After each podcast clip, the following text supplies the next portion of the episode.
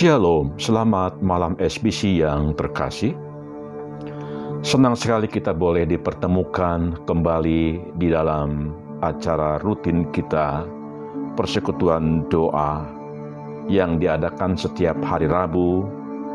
Dalam kesempatan ini Rabu tanggal 29 Juli tahun 2020, mari kita akan bersama-sama minta pimpinan Tuhan terlebih dahulu Mari kita akan berdoa. Bapa Surgawi, Bapa yang mengasihi kami, Bapa dalam nama Kristus Yesus, kami mohon pimpinan penyertaan Tuhan sepanjang persekutuan doa ini berlangsung. Tuhan sungguh berkarya atas setiap kehidupan kami. Pimpin kami semuanya, ya Tuhan.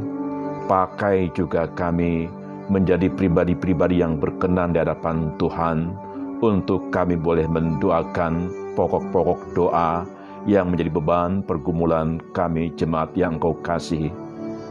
Mari Tuhan, hadirlah dalam persekutuan doa kami dengan menaikkan pujian syukur kami angkat doa ini dalam nama Tuhan Yesus Kristus, Allah kami yang hidup. Haleluya. Amin. SPC yang terkasih,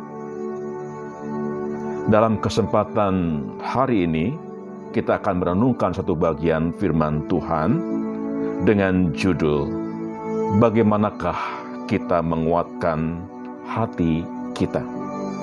Dengan nas Alkitab diambil dari 1 Samuel pasal 30 ayat 6b.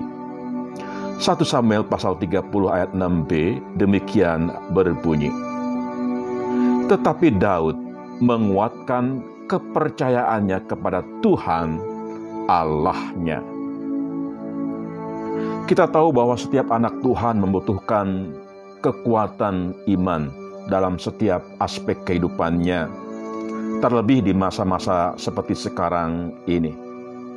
Kita tahu bahwa umat Kristen bukanlah kumpulan orang yang fasik, yang hanya menantikan Tuhan bekerja di dalam doa saja umat Tuhan itu haruslah aktif, seperti gambaran jemaat yang diberitakan dalam Perjanjian Baru.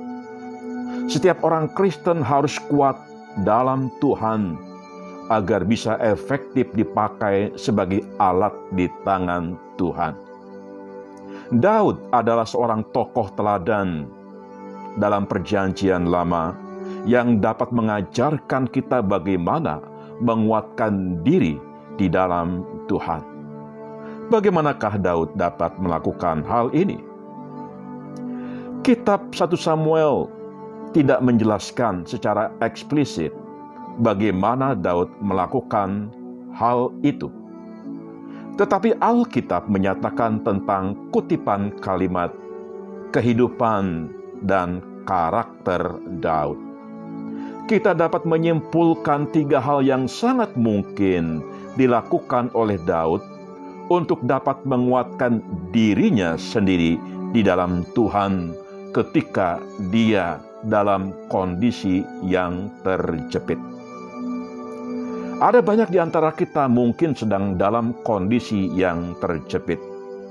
Tetapi inilah yang dilakukan oleh Daud manakala dia dalam kondisi yang terjepit yang pertama yang dia lakukan adalah Daud menguatkan dirinya dengan berdoa. Jika kita melihat mazmur-mazmur karangan Daud yang begitu banyak jumlahnya, maka kita dapat dengan bertanggung jawab berkesimpulan bahwa Daud adalah seorang yang rajin berdoa, seorang yang suka berdoa, konsisten dalam doa. Doa harus menjadi langkah pertama yang diambil oleh anak-anak Tuhan ketika menghadapi masalah. Dalam segala hal kita harus bersandar kepada Allah di dalam doa-doa kita yang juga seperti dilakukan oleh Daud. Tanpa doa yang kita naikkan kepada Tuhan, kita akan menjadi lemah. Kita akan sungguh-sungguh tidak berdaya kita tidak mengalami satu kekuatan yang baru. Karena itu jangan pernah kita berhenti untuk berdoa. Ketika Daud menguatkan hatinya dengan berdoa, dia memperoleh kekuatan yang baru dari Tuhan. Demikian pula dengan kita. Manakala kita dalam keadaan terjepit, manakala kita dalam kondisi yang lemah, berdoalah supaya kita memperoleh kekuatan yang baru. Kemudian kalau kita perhatikan yang kedua, bagaimanakah Daud menguatkan hatinya atau dirinya di dalam Tuhan. Dia, Daud menguatkan dirinya dengan mengingat janji Tuhan. Dalam Mazmur pasal 19, kita dapat melihat bahwa Daud adalah seorang yang mencintai Taurat Tuhan. Baginya Taurat Tuhan menyegarkan jiwa dan menyukakan hati tidak ada orang Kristen yang memiliki iman yang kuat tanpa membaca dan mengingat firman Tuhan. Janji-janji Tuhan membuat Daud terhibur dan dikuatkan. Dua dari dua belas pengintai dengan optimis berkata bahwa bangsa Israel pasti bisa merebut tanah Kanaan karena mereka mengingat dan percaya kepada janji Tuhan. Sekuat apa pun musuh dan sebesar apa pun tantangan, firman Tuhan tetap jauh lebih berkuasa. Tanpa firman Tuhan, gereja akan kehilangan kekuatannya. Tanpa firman Tuhan, umat Tuhan akan kehilangan imannya. Karena itu, tetaplah kita menguatkan hati kita dengan mengingat janji Tuhan melalui firman-Nya supaya kita tetap memperoleh kekuatan yang baru. Dua hal kita sudah belajar bahwa ketika kita terjepit, ketika kita lemah, kita perlu menguatkan dirinya dengan berdoa. Kemudian kita pun perlu menguatkan diri kita dengan mengingat janji Tuhan. Yang ketiga yang kita belajar dari Daud adalah Daud menguatkan dirinya dengan mengingat penyertaan Tuhan di masa lampau. Saat Daud pergi ke medan perang dan melihat Goliat, ia memutuskan untuk melawannya. Saul meragukan Daud yang bertubuh kecil dan tidak berpengalaman dalam hal berperang. Namun Daud menyatakan satu kalimat iman, Tuhan yang telah melepaskan aku dari cakar singa dan dari cakar beruang, Dia juga akan melepaskan aku dari tangan orang Filistin itu. Seperti yang diungkapkan dalam 1 Samuel pasal 17 ayat 37. Daud mengingat bagaimana Tuhan telah memimpinnya melalui masalah-masalah di dalam pekerjaannya, ia yakin bahwa Tuhan yang sama akan tetap memimpinnya melalui masalah-masalah di masa depan. Itu membuatnya berani menghadapi Goliat. Pernahkah kita mengingat, ingat kembali masa pertobatan kita dan masa-masa di mana Tuhan memberikan kita jalan keluar dari masalah-masalah yang sulit? Bukankah kita merasa terhibur dan dikuatkan oleh karena itu? Jika kita sudah mengalami kesetiaan Tuhan secara pribadi dan kita terus-menerus mengingatnya, maka kita akan menghadapi masa depan dengan hati yang berpengharapan. Tuhan yang setia tidak mungkin meninggalkan anak-anaknya. Karena itu, maukah kita kuat di dalam Tuhan?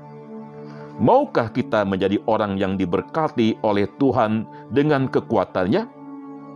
marilah kita bersama boleh belajar kepada Daud yang walaupun dalam kondisi yang terjepit, dia dapat menguatkan dirinya di dalam Tuhan dengan terus berdoa, dengan terus mengingat janji Tuhan, dengan terus mengingat penyertaan Tuhan di masa lampau. Kiranya firman Tuhan pada malam hari ini memberkati kita sekalian dan kita sungguh beroleh kekuatan dari Tuhan sebagai karunia yang senantiasa hadir dalam setiap kehidupan kita, terutama ketika kita semuanya ada dalam situasi dan kondisi seperti saat-saat ini. Tuhan Yesus memberkati kita semua. Haleluya. Amin. Mari kita berdoa bersama-sama. Bapa Sorgawi, Bapa yang mengasihi kami, terima kasih untuk firman Tuhan yang boleh menguatkan kami, memberikan harapan baru kepada kami, umatmu. Terima kasih untuk pengalaman yang boleh dialami oleh Daud, yang memberikan kepada kami kekuatan, bahkan harapan baru. Terima kasih untuk hari ini kami berdoa bagi setiap pribadi saat ini yang mungkin sedang dalam kondisi yang lemah. Mereka boleh lemah secara fisik, lemah dalam kondisi-kondisi yang mereka alami saat ini karena keadaan, karena situasi yang terjadi. Mungkin ada yang lemah secara finansial, ekonomi, lemah karena mereka sedang mengalami pergumulan mengalami situasi yang tidak pasti. Tapi hari ini ya Tuhan, kami bersyukur Engkau mengingatkan kembali akan firman-Mu yang meneguhkan kami. Terima kasih Tuhan Yesus. Terima kasih kami menaikkan syukur pujian atas setiap hal yang Tuhan karuniakan dalam diri kami, termasuk di dalamnya ketika Engkau berbicara kepada kami secara pribadi kami naikkan syukur kami dalam nama Tuhan Yesus Kristus. Haleluya. Amin. SBC yang terkasih, saatnya kita akan bersama-sama menaikkan doa syafaat kita. Mari kita terus berdoa dengan setia, berdoa dengan tiada berkeputusan Allah yang kita sembah dalam Kristus Yesus adalah pribadi yang setia. Dia pun pasti mendengarkan setiap doa kami. Karena itu mari kita angkat doa ini bersama-sama. Kita terus berdoa bagi gereja kita, berdoa bagi bangsa dan negara kita, berdoa bagi pemerintah kita, berdoa bagi setiap jemaat kita yang memerlukan dukungan doa kita, terutama mereka yang dalam kondisi sakit mengalami kelemahan secara fisik. Kiranya Tuhan memberikan pertolongan khusus dalam kehidupan mereka. Mari kita akan berdoa bersama-sama dan untuk pokok-pokok doa seperti biasa, silakan untuk dibaca pokok-pokok doa yang telah dikirimkan melalui WA group. Mari kita berdoa bersama-sama. Selamat berdoa syafaat Tuhan Yesus memberkati kita sekalian. Haleluya. Amin.